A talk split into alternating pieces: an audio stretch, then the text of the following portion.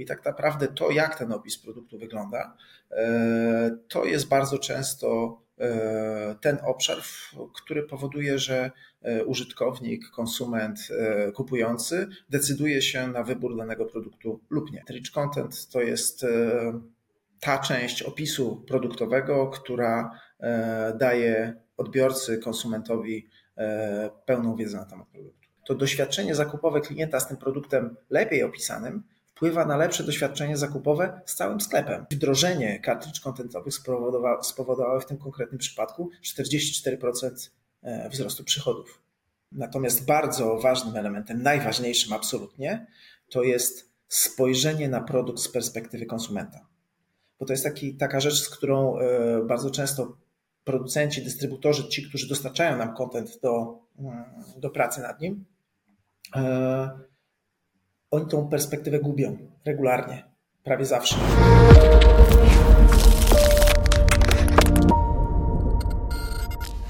Witajcie drodzy widzowie w kolejnym odcinku. Ja nazywam się Dawid Szajner, a dzisiaj naszym gościem jest Maciej Raczak, ekspert z zakresu rich contentu, czyli takich wypasionych kart produktu, które wpływają na lepszą konwersję w sklepie, na wyższą sprzedaż. Porozmawiamy sobie o tym, jak wdrożyć taki rich content w sklepie internetowym, na co uważać, czego unikać, więc dajcie łapkę w górę, dajcie suba i lecimy z tematem. Cześć Maciek, witam Cię w naszej audycji. Dzięki, że znalazłeś czas, żeby wpaść i pogadać. Cześć, dzień dobry, bardzo mi miło. Słuchaj, zapowiadając Ciebie i temat, o którym dzisiaj będziemy rozmawiać, posłużyłem się takim dużym skrótem myślowym i powiedziałem, że rich content to są takie wypasione karty produktów. Ty jako profesjonalista w tym swoim rzemiośle, powiedz nam, jak powinienem przedstawić rich content, co to tak naprawdę jest, bo podejrzewam, że dla 90% słuchaczy i słuchaczek i naszych widzów to jest coś, z czym spotykają się po raz pierwszy, tak jak zresztą ja, bo dopiero gdy was poznałem, dopiero wtedy gdzieś tam z tym pojęciem się spotkałem, wcześniej nie miałem o tym bladego pojęcia. Tak, jeżeli chodzi o samo określenie rich content, to właściwie możemy je przetłumaczyć 1 do 1. Nie? To są karty produktów o wzbogaconej treści po prostu. Natomiast o ile pojęcie samo w sobie jest takie dosyć czytelne, to jego zawartość, jego pojemność jest znacznie większa, bo co to znaczy właściwie wzbogacone treści, poza tym po co się to robi, dlaczego warto i tak dalej, i tak dalej. Jest szereg pytań, które się mogą w związku z tym pojawić. Najprościej mówiąc, jak wchodzimy sobie do sklepu internetowego i mamy kartę produktów, czy też strony produktów, jak byśmy tego nie nazwali, spotykamy się z opisem produktu. Mamy tam standardowe zdjęcie po lewej stronie, zwykle po prawej stronie mamy informacje o cenie, dostawie, dostępności, etc.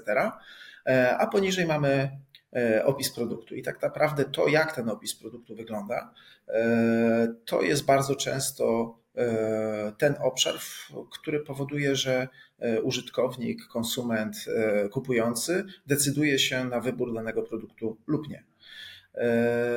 I właśnie tym jest rich content. Rich content to jest ta część opisu produktowego, która daje odbiorcy, konsumentowi pełną wiedzę na temat produktu. A dlaczego rich? Dlatego, że zawiera elementy interaktywne, multimedia i jest przygotowany z punktu widzenia konsumenta. I to jest właściwie bardzo ważny element tej perspektywy. Okej, teraz przejdziemy do szczegółowej budowy, gdzie pewnie rozwiniesz ten wątek, jak to ten rich content wygląda, jakby już w praktyce, jakie elementy zawiera, jak to strukturalnie ułożyć, bo domyślam się, że to nie jest przypadkowe.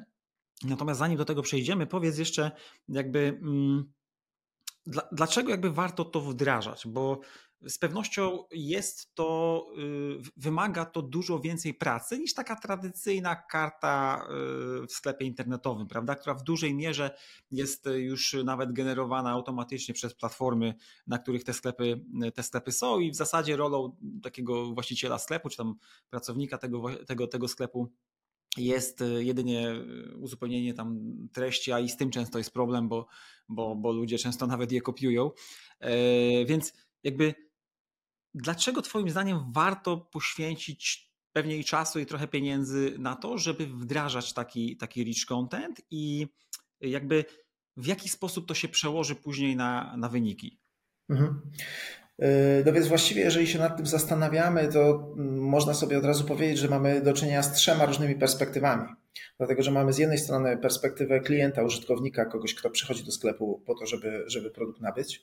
Po drugie mamy perspektywę producenta tego produktu, jeżeli taka sytuacja ma miejsce. A po trzecie mamy perspektywę retailera, właściciela sklepu, który czasami sprzedaje cudze produkty, prawda? Dostaje je skądś tam wraz z opisem i u siebie w sklepie je sprzedaje. I teraz zobacz, jakbyśmy się zastanowili nad kwestiami handlu jako takiego tradycyjnego handlu, to od lat wiadomo, że marki pracują nad wyglądem swojego produktu. Istnieje przecież oddzielna płaszczyzna, którą się nazywa merchandisingiem, która skupia się na tym, jak produkt wyeksponowany jest w sklepie, jak wygląda na półce itd., itd. I tu mówimy o wszystkim, o aspektach tego, jak jest zaprojektowane jego opakowanie, jak się go przedstawia w otoczeniu sklepowym. I skoro w rzeczywistości takiej offline'owej tak dużo wagi do tego przykładamy, po to, żeby to doświadczenie konsumenta w miejscu zakupu, w sklepie było możliwie jak najbogatsze, to dlaczego tego nie robimy w sferze digitalowej? Dlaczego tego nie robimy w online, gdzie właściwie nasze możliwości są dużo większe, bo nie ogranicza nas na przykład przestrzeń sklepowa lub dostępność, nie wiem, manekinów, czy to jak wygląda półka sklepowa, bo mamy obok siebie zaraz ustawionych konsumentów, a któryś konsument jest na wyższej półce, a my lądujemy na niższej. No w digitalu tego nie ma, prawda? Więc wydaje mi się, że jakby brak przykładania uwagi do tego obszaru to jest po prostu błąd, najprościej mówiąc. I to jest podstawowa kwestia tego, dlaczego wdrażamy rich content, dlaczego warto to robić, dlatego że jak konsument styka się z naszym produktem w miejscu zakupu, w sklepie, to my mamy jedną niepowtarzalną możliwość, żeby rozwiać wszystkie jego wątpliwości dotyczące tego produktu. Jego doświadczenie zakupowe będzie lepsze, jeżeli on wchodząc na kartę do produktu ma szansę dowiedzieć się na temat tego produktu wszystkiego, czego potrzebuje. Tak? Ma szansę go obejrzeć w taki sposób, który daje mu wyobrażenie na temat tego produktu tak niemalże jakby go widział. Tu nie chodzi tylko o to, że wstawimy zdjęcie 360. Tych elementów, które składają się na wyobrażenie użytkownika na temat produktu jest więcej. I jakby warto pomyśleć z jego perspektywy na temat tego, czego on może szukać. To, co jest najczęstszą praktyką w sklepach online, to sam o tym wspomniałeś, że bardzo często opisy produktów, karty produktów są generowane w sposób automatyczny. Tak? Jakiś XML nam zaciąga zdjęcia z bazy, generyczny opis i jakąś tabelkę z cechami technicznymi danego produktu. I to są rzeczy, które są must have, ponieważ są wymagane przez platformy sprzedażowe i przez wymogi związane ze handlem. Ale czy to wystarczy? Czy ten opis jest tak zrobiony, że konsument wie o czym jest ten produkt, po co jest ten produkt, jakie on ma cechy, jakie ma wyróżniki? A nawet jeżeli ktoś zadał sobie trud i nie wiem, oznaczył to na zdjęciach, czy też dodał grafiki, które podają jakieś tam cechy, wyróżniki tego produktu, to warto się zastanowić nad tym, czy to są rzeczywiście te elementy, których może szukać nasz konsument. Bo to jest też dosyć poważny problem, szczególnie po stronie producenta, że za te obszary odpowiadają ludzie, którzy siedzą w tym temacie, którym się zajmują, swojego produktu, swojej branży, tak głęboko, no, że oni nie patrzą dokładnie tak jak konsument. Nie? Oni widzą te produkty zupełnie inaczej, bo wiedzą, jak ich perspektywa rozwoju wygląda na najbliższych kilka lat, wiedzą wszystko o konkurencji, wiedzą, jakie są trendy w projektowaniu tego typu produktów. Ale konsument bardzo często tego nie wie i to go w sumie średnio obchodzi. On ma swoją potrzebę tu i teraz i budując opisy tych produktów, wyciągając jakieś ich cechy, benefity, bardzo często te potrzeby konsumenta nie są na radarze, powiedzmy, tej osoby, która dany opis produktu przygotowuje. Krótka przerwa. Dzięki za Twój czas, dzięki, że oglądasz, słuchasz naszych materiałów. Bardzo potrzebujemy się rozwijać, a do tego niezbędne są lajki, suby, serduszka i wszelkie inne komentarze. Zrób to proszę, jeżeli doceniasz naszą twórczość. My odwdzięczymy się kolejną dawką materiałów. Dzięki, wracamy do tematu. Ale to nawet pod tym kątem, jeżeli tworzymy taki tradycyjny opis, tak jak to sklepy mają, to też często nawet o tym zapominają, tak? Że to są często takie zlepki takich ogólnych informacji i w zasadzie to konsument sam musi gdzieś się dowiedzieć, co to jest za produkt i do czego on służy, bo z opisów na sklepach jakby to nie wynika. I tutaj jeszcze dochodzi ten element w przypadku rich contentu, no tej takiej ładnej prezentacji, bo na przykład ja zwracam strasznie na to uwagę, że coś jest po prostu ładnie zaprezentowane i jeżeli mam wybór, że widzę ten sam produkt w tej samej cenie w 3 różnych sklepach, to kupię go tam, gdzie mam najlepsze odczucia takie zakupowe, tak? Bo po prostu mi się to bardziej podoba i mam takie, pewnie gdzieś to na podświadomość działa, że mam takie poczucie, że ten sklep zadbał tak o tą prezentację tego produktu, że o mnie też tak zadba podczas całego tego procesu zamówienia, nie? Więc gdzieś może to są że to są tylko moje odczucia, zaraz do tego przejdziemy, bo wiem, że Wy macie pewne badania na ten temat i Ty się tym zajmujesz, ale jeszcze tylko chciałem ten wątek jeden poruszyć jakby z perspektywy sklepu internetowego i właśnie właściciela sklepu internetowego, który ostatecznie zawsze patrzy na cash, tak, na wynik finansowy. Ta inwestycja, jaka by ona nie była, czy to mała, czy duża, ona musi się zwrócić i no, na mnie to działa, tak? W sensie takim, że ja wiem, że trzeba włożyć, żeby wyjąć i też jak jestem konsumentem, właśnie to zwracam na tego typu rzeczy uwagę, że coś jest ładniej zaprezentowane, lepiej, bardziej funkcjonalnie, przejrzyście i to wpływa na moją decyzję zakupową, to jak się domyślam, dysponujecie pewnie już informacjami, że po prostu to się przekłada na wyższą sprzedaż, tak? Jestem w stanie sobie wyobrazić, że to przekłada się też na wyższy czas spędzony na karcie produktu, więc i ma pośredni wpływ na SEO. Więc jestem w stanie sobie wyobrazić, że jakby czas w ogóle właśnie spędzony na tym sklepie jest większy, bo klientom łatwiej się to przegląda, mają te informacje podane na tacy, więc chłoną je, tak? Więc je chłoną. No i ostatecznie pewnie na konwersję i na właśnie na sprzedaż. Czy coś tutaj pomyliłem? Coś byś tutaj zaprzeczył albo coś jeszcze byś dodał? Dodałbym, jakby spróbujmy to usystematyzować, bo to wszystko, co mówisz, to jest prawda. To dokładnie o to się opiera. Natomiast tak jak sobie powiedzieliśmy, ja zacząłem się rozwijać na temat perspektywy klienta. Dlaczego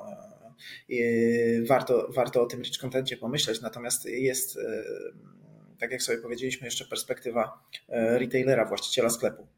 Najczęściej to wygląda tak, że on po prostu zaciąga, tak jak wspomniałem, dane XML-em albo dostaje jakąś tam paczkę od producenta czy też dostawcy produktu, którym handluje.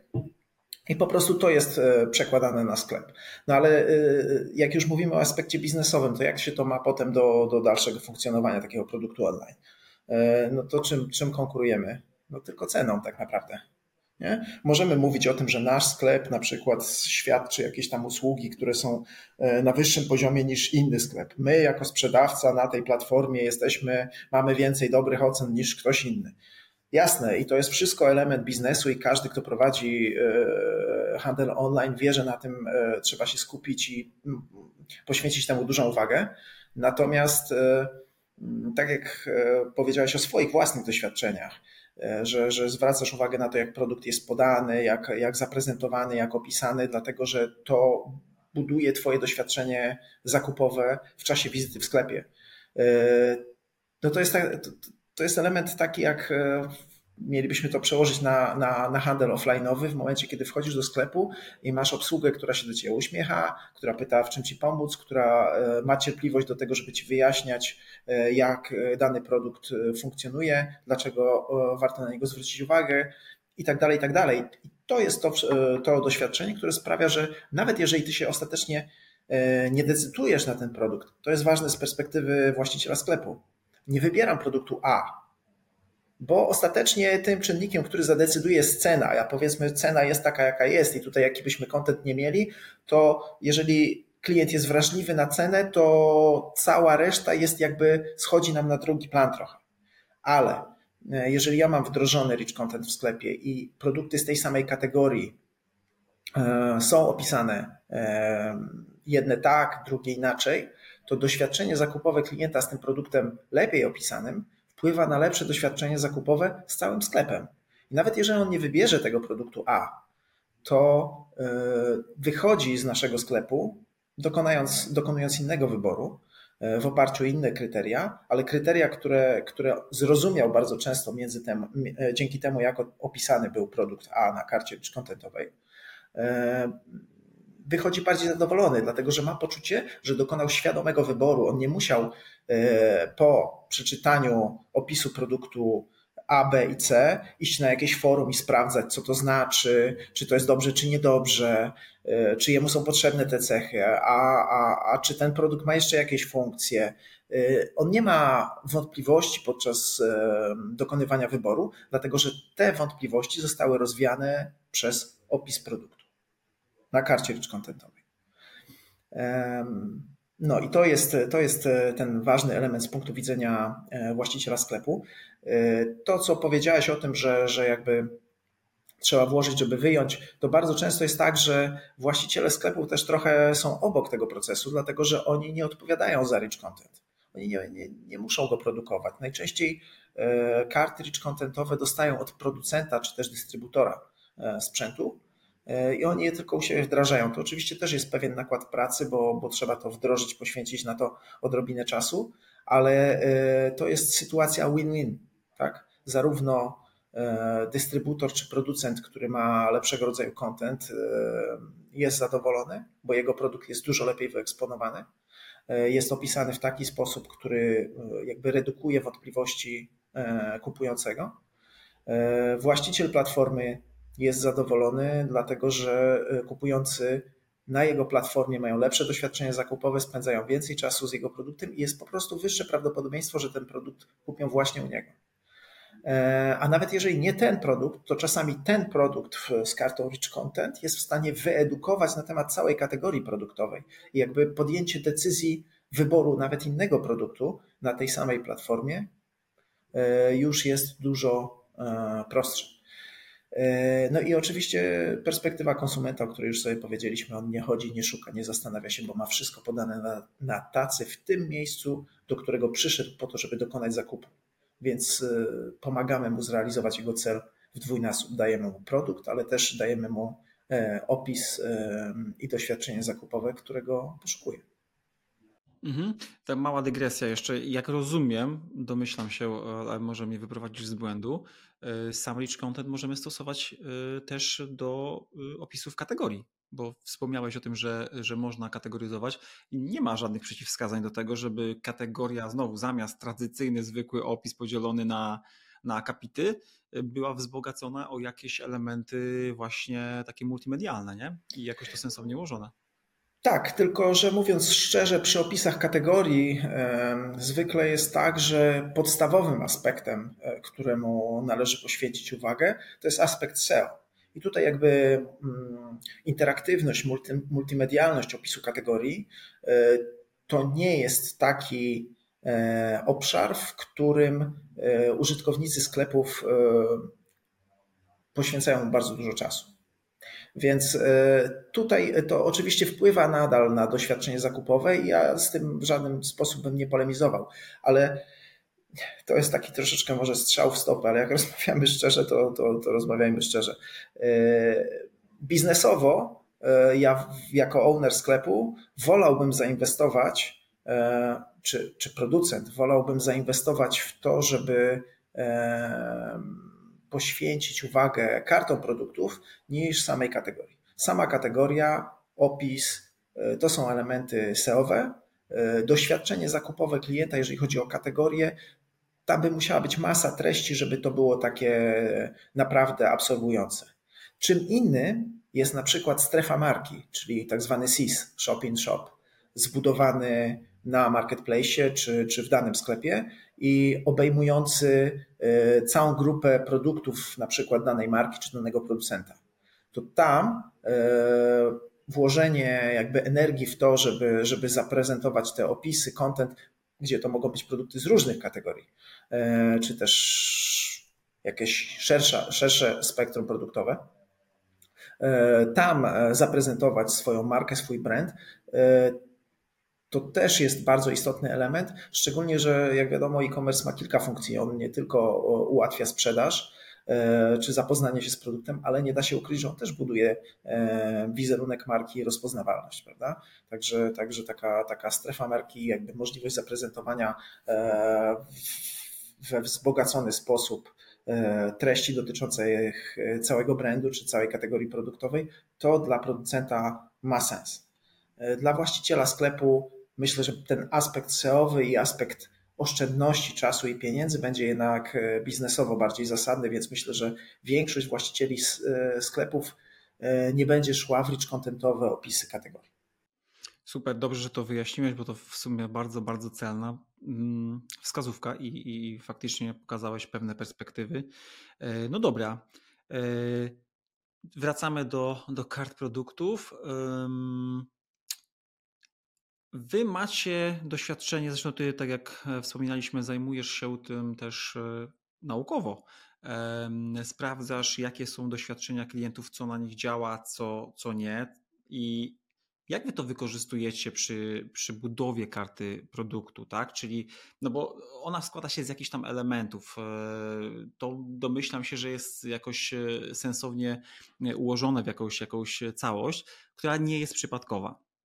I czy ty możesz coś więcej na temat, nie wiem, badań, jakie prowadziliście w tym zakresie powiedzieć? Bo ktoś może zadać, no fajnie, będę miał ładną kartę produktu, wydam kupę kasy, a się okaże tam konwersja, niewiele mi wzrośnie i co z tego, tak? Czy możesz coś więcej na ten temat? Jasne. Tak, ja się oprócz pracy w Custommerce nad kartami produktowymi zajmuję się tym również, nazwijmy to naukowo, bo jestem również wykładowcą akademickim i prowadzę jakąś tam pracę badawczą. No tak się składa, że udało mi się to połączyć. Prowadziliśmy szereg badań na temat kart produktowych, prowadzimy je nadal. Wiesz, to jest tak, że doświadczenie zakupowe odbiorcy i to, czego on poszukuje na karcie produktu, może się różnić per kategoria. I to o co zapytałeś, jak powinna być ułożona karta, co do zasady powinna być tak ułożona, żeby użytkownik wiedział, rozumiał, co na niej jest, ale odnosząc do siebie różne kategorie produktowe, na przykład, nie wiem, zupełnie inaczej będzie wyglądała kategoria produktowa, karta produktowa odzieży, a zupełnie inaczej będzie wyglądała karta produktowa, nie wiem, sprzętu AGD czy sprzętu RTV, zupełnie inaczej będzie wyglądała karta produktowa kosmetyku. Także są pewne różnice, które wynikają z kategorii produktowych i z tego, jakie są oczekiwania odbiorców, jeżeli chodzi o wyjaśnienie im tego, czym jest dany produkt, jak on działa, jakie ma funkcje itd. Mają różne potrzeby poznawcze, najprościej mówiąc. Okej, i teraz dochodzimy do tego momentu, gdzie pojawiają się jakieś wnioski z tych badań. Pytasz o dowód, tak. Tak, więc tak, no wiadomo, że nie mamy tyle czasu, żeby jakby to rozwlekać i wchodzić bardzo w detale, ale czy jesteś w stanie podać jakieś takie, nie wiem, jeden, dwa pewniaki, że tak powiem, które wynikają z tych badań, które warto stosować w tych kartach? To znaczy, już wam mówię wszystkim uczestniczącym, oglądającym naszą rozmowę. Więc generalnie, jeżeli chodzi o te elementy, które możemy w niezbity sposób udowodnić, to jest widoczne bardzo szybko.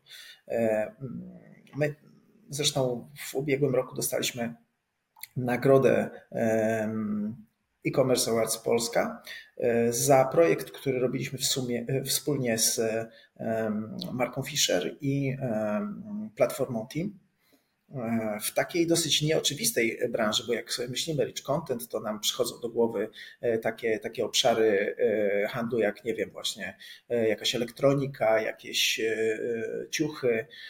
Natomiast tutaj był case takiej branży elektroinstalacyjnej, tak?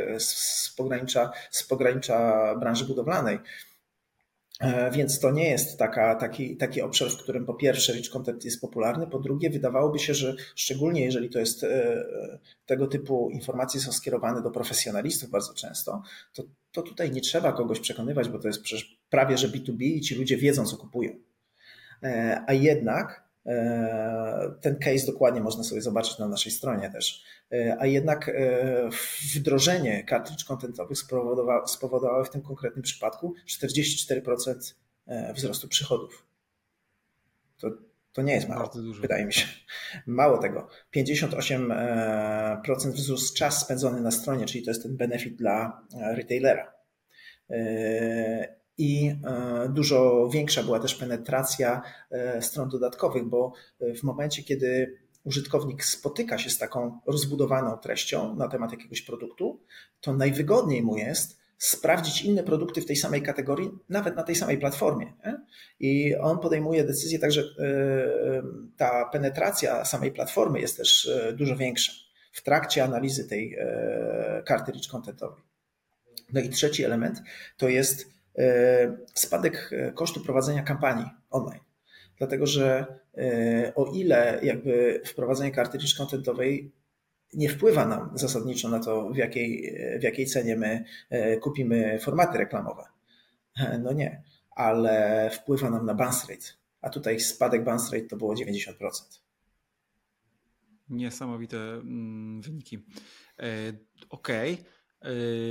A gdybyś miał wymienić taki jeden element, który jest absolutnie najistotniejszy w rich contencie, jakiś element na karcie produktu, który trzeba w pierwszej kolejności zadbać i wiecie, że jak się do Was zgłasza klient, to zawsze o ten element dbacie, to byłby to jaki element? Jesteś w stanie wskazać?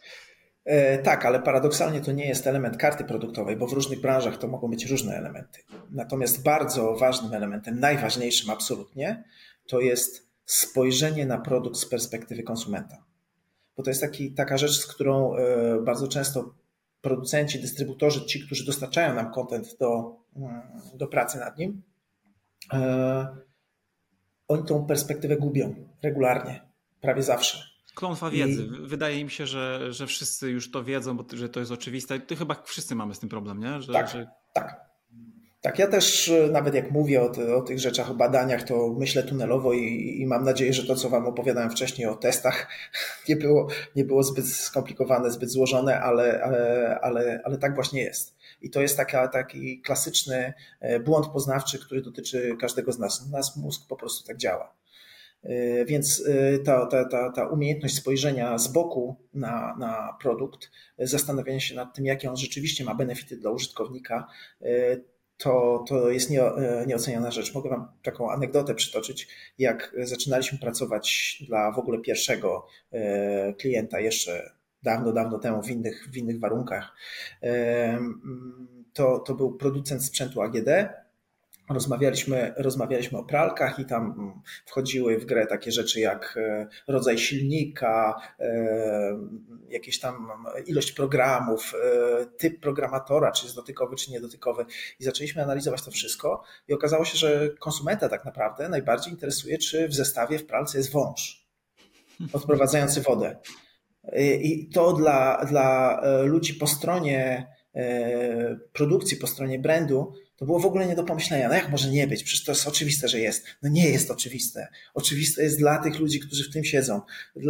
Dla Kowalskiego, który kupuje sobie pralkę raz na 10 lat, to nie jest oczywiste. On chce mieć pewność, że jak kupi, to ona będzie z wężem, bo jak już mu przyjadą ją zamontować to i będzie bez węża, to co?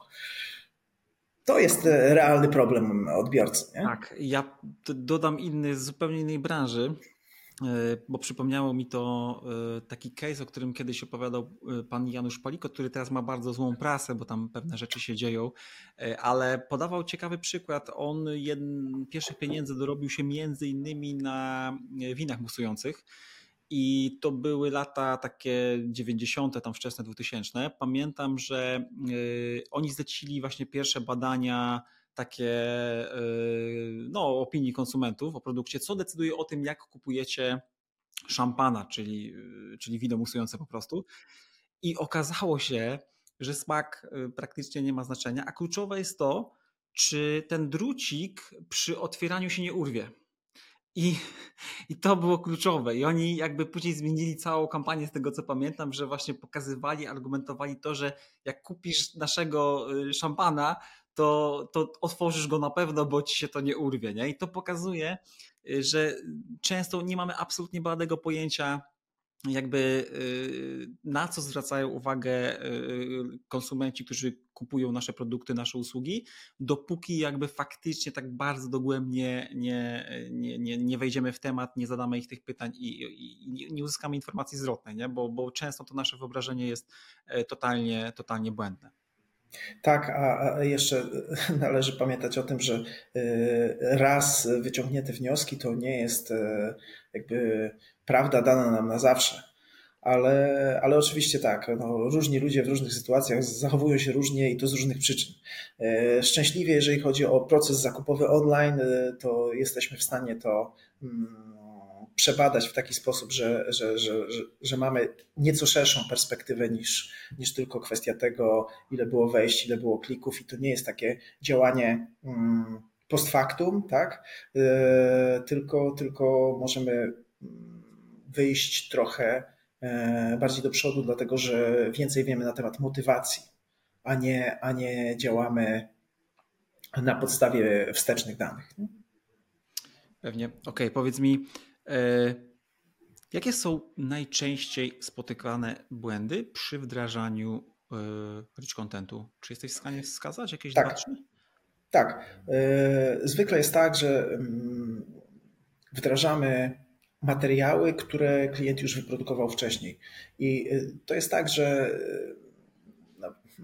wiecie, biznesowo, jak ktoś poświęcił jakiś czas, energię i pieniądze na to, żeby przygotować sobie jakiś materiał, który potem szedł, nie wiem, do telewizji, do druku, gdzieś tam, no to nie jest zainteresowany tym, żeby teraz nagle na oddzielną, do nowego kanału sprzedaży produkować odrębny content.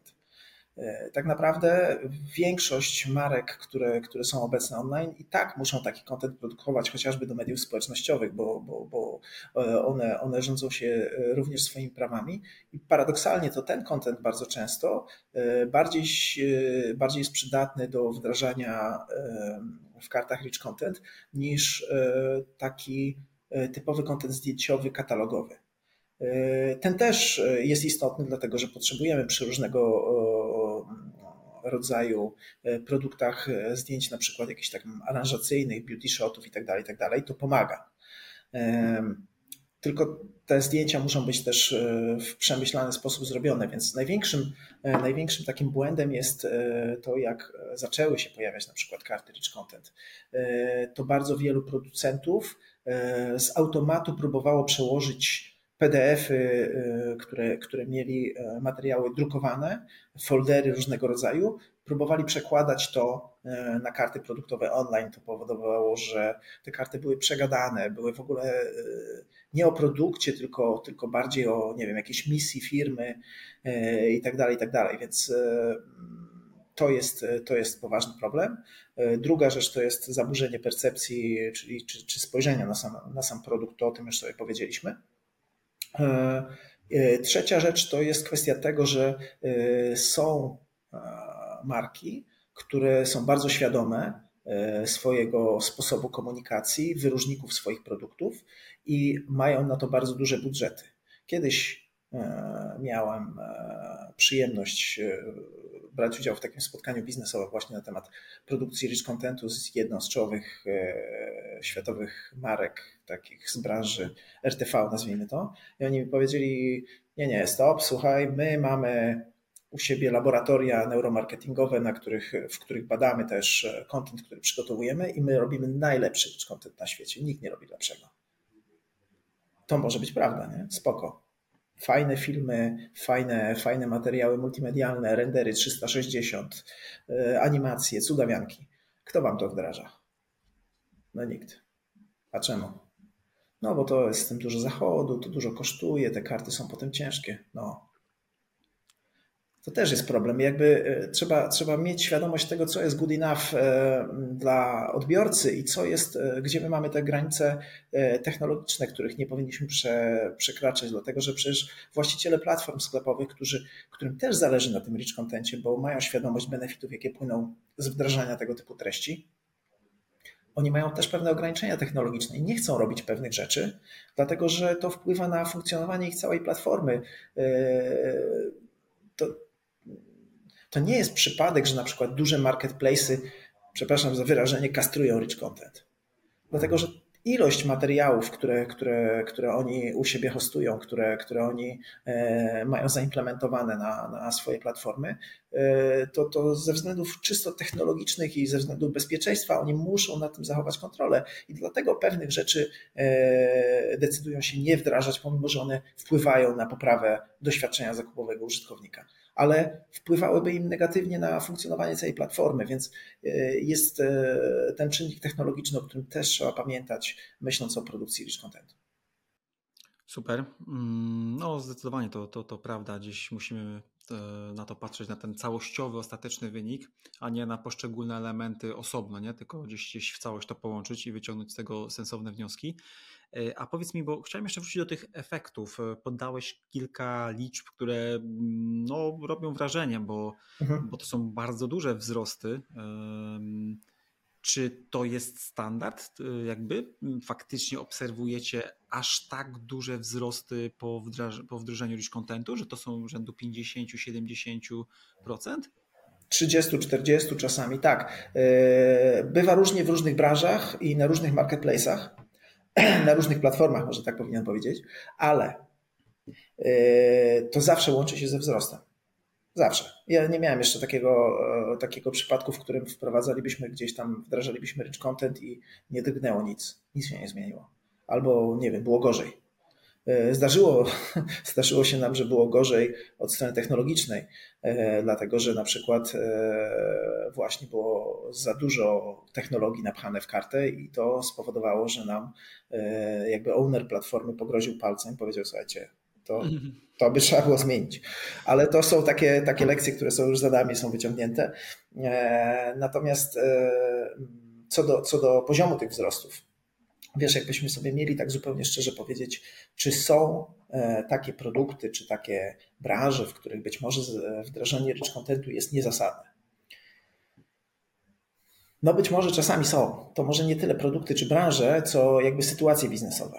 Dlatego, że jeżeli masz produkt, którego nie jesteś na przykład producentem, albo nawet jesteś producentem, ale on jest bardzo generyczny i masz dużą konkurencję na rynku i jest wysoce prawdopodobne, że twój klient wrażliwy w głównej mierze na cenę jest zainteresowany estetyką, ale to i tak nie będzie taki driver sprzedaży, który zmieni optykę klienta. No to jeżeli tak jest, to zadbaj o to, żeby mieć dobre karty, żeby ta treść wyróżniała je na tle konkurencji, ale to nie musi być dedykowany rich content budowany pod twój produkt, pod twoją kategorię, poparty badaniami naukowymi i doświadczeniami jakimiś jakby bardzo zaawansowanymi, dlatego że po pierwsze twoja konkurencja, jeżeli zobaczy, że twój produkt się wyróżnia, to będzie chciała to skopiować. Po drugie, być może i tak rywalizujecie ze sobą ceną, a marża jest tak nieduża, że musiałbyś strasznie wznieść sprzedaż na inny poziom, żeby to miało do ciebie sens biznesowy. No ale to jest właściwie jedyna taka płaszczyzna, na której warto te rzeczy przemyśleć, bo ja trochę wybiegnę teraz na inne pole. Post-covidowo ruch w e-commerce się zmienił. I te marki, które przed COVID-em się wzbraniały przed e-commerce'em, a w COVID-zie nagle się rzuciły na wdrażanie, bo to jednak okazuje się, że to jest must have, teraz mówią, kurczę, a może to było przeinwestowane. No nie było przeinwestowane, bo ta sytuacja się, jakby to, co się stało, to się nie odstanie i wiadomo, że trzeba być przygotowanym na coś takiego. Natomiast czasami jest tak, że teraz jak ten ruch nieco spadł i warunki zakupowe, nasza rzeczywistość wróciła trochę do normalności, spadł ruch na sprzedaży online, to nawet te największe marki, które też tną budżety, które początkowo mieli na to przeznaczone, oni się z tego nie wycofują, bo to jest, mają świadomość tego, że to jest jakby jedyna ścieżka, która widać, że to jest kierunek rozwoju. Nie? Także myślę, że to jest istotny element i trzeba mieć tego świadomość. Ale znowu biznes to biznes, tak? Trzeba najpierw sobie zrobić Excela i sprawdzić, czy to ma sens. No dokładnie. Dobrze, że wspomniałaś o tym, że może być tak, że w pewnych sytuacjach po prostu się to nie zepnie i albo trzeba przynajmniej czyjś na jakiś czas z tego zrezygnować, albo całkowicie na razie zostawić ten temat. Ale wspomniałeś też o tym, że no zazwyczaj w zdecydowanej większości wypadków, prawie zawsze działa to bardzo pozytywnie. Tylko zastanawiam się, czy jest jakiś taki punkt przegięcia, w sensie takim, że nie zobaczysz dobrego efektu rich contentu, dopóki na przykład nie wdrożysz tego na powiedzmy, nie wiem, 20% produktów, strzelam, tak, zupełnie z czapy. Chodzi mi o to, że, czy jest jakiś taki moment, że na przykład ktoś przychodzi i mówi, że chce zrobić, ale tylko, nie wiem, dla 10 produktów, czyli w zasadzie to jest 10 kart, a wy wtedy mówicie, kurde, z naszych badań wynika, że to nie ma sensu, że albo robimy dla całości czegoś, albo w ogóle. Czy jest coś takiego, czy to jakby patrzycie na każdy produkt osobno i jakby pod tym kątem to było analizowane? Jest troszeczkę inaczej, a mianowicie niektórzy klienci zastanawiają się, na ile to zmieni ich rzeczywistość i nie ma twardych dowodów takich, że nawet jeżeli to jest bardzo podobny case, podobna branża, to nie znaczy, że osiągnął takie wyniki jak ktoś inny, tak? Ale robimy sobie wspólnie projekt, zakładamy jakieś tam warunki dla tego projektu i to jest swoisty papierek lakmusowy, to jest test. Tak? Wpuszczamy sobie na przykład 3 karty w danej kategorii, patrzymy, jak one performują versus inne karty w tej samej kategorii, produktów naszego klienta, które są obecne w tym samym czasie. Nie próbujemy dywersyfikować ruchu, tylko po prostu sprawdzamy, jak one działają versus karty, które nie zostały poprawione. I no to zawsze robi różnicę. Tylko czasami jest tak, że klient zaczyna analizować to, na ile ta różnica jest istotna i wtedy podejmuje decyzję, słuchajcie, nie będziemy robić tego dla wszystkich kart produktów naszych w tej kategorii, tylko ja tutaj mam już zrobioną listę takich, że tak powiem, naszych koni pociągowych, bestsellerów i tak dalej i w to idziemy. Jakieś pareto pewnie, czyli 20% tych najważniejszych produktów w danej kategorii. Na przykład. Prawda? Jakoś tak to trzeba do tego podejść. Okej.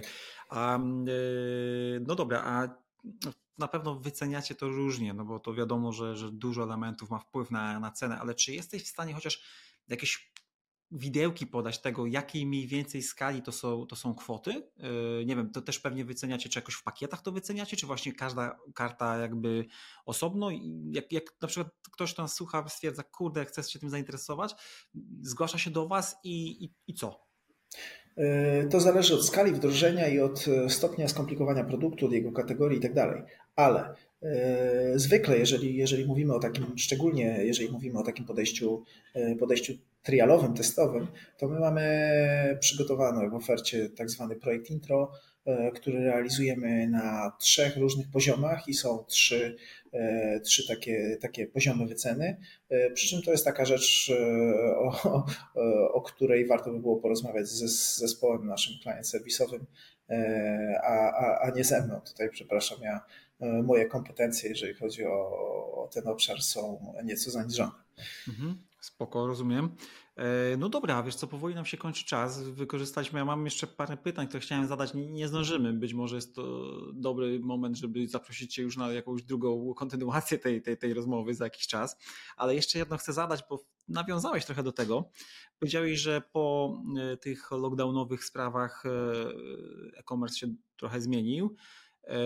Wydaje się, że on najpierw bardzo mocno przyspieszył, a teraz coraz więcej głosów jest takich, że mamy spore wyhamowania. Niektórzy mówią, że nawet recesję, prawda? Szczególnie właśnie w e-commerce.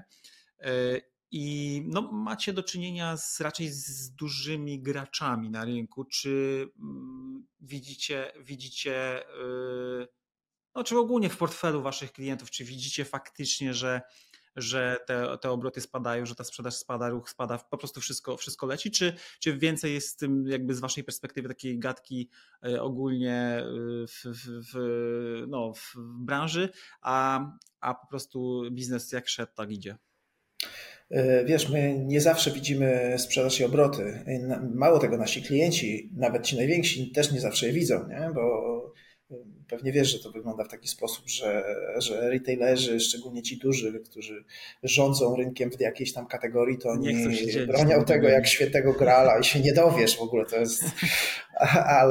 Ale ci klienci, którzy mają własne sklepy, no to my też pomagamy w dokonywaniu analiz, bo nie oszukujmy się, można wiele powiedzieć na temat tego, że wszystko można zbadać, wszystko przeanalizować, są takie i takie narzędzia, ale bardzo wielu prowadzących działalność handlową online pomija ten aspekt, bo po prostu nie mają na to czasu, bo muszą dowieść wynik sprzedażowy, bo muszą się borykać z jakimiś tam problemami, z łańcuchem dostaw czy z technologią i za tym gonią i te analizy często są tak traktowane trochę po macoszemu, nie? Sprawdzamy sobie, jaki mamy ruch na sklepie i sprawdzamy sobie, jaką mamy sprzedaż i to jest wszystko. Więc my przy tych analitycznych rzeczach czasami też pomagamy i o ile rzeczywiście widać to, że w wielu obszarach te poziomy przychodów spadły, czy zmieniły się zachowania użytkowników, nie tak bardzo. Rozumiem. Ale jesteśmy dobrej myśli, nie? Raczej... To się już nie zmieni, w sensie nie stanie się krok wstecz. To nie oszukujmy się, jakby komfort kupowania online, również dzięki temu, że pojawia się rich content, zwiększył się o tyle, że jakby te blokery konwersji, takie jak na przykład strach przed dokonaniem zakupu, bo coś kupię i nie wiem, co do mnie przyjdzie. Ziemniak z Allegro, nie? Który zawsze gdzieś tam w latach tych początkowych miał przychodzić. Ja nie znam nikogo, komu przyszedł ziemniak albo cegówka, ale ta anegdota chodziła przez wiele lat. Super, Maciek, dzięki za wizytę, dzięki za podzielenie się tymi informacjami. Dzięki również Wam, drodzy widzowie i słuchacze. Nie zapomnijcie o łapce w górę, nie zapomnijcie o subie. I do następnego razu. Trzymajcie się. Cześć. Dzięki, do zobaczenia.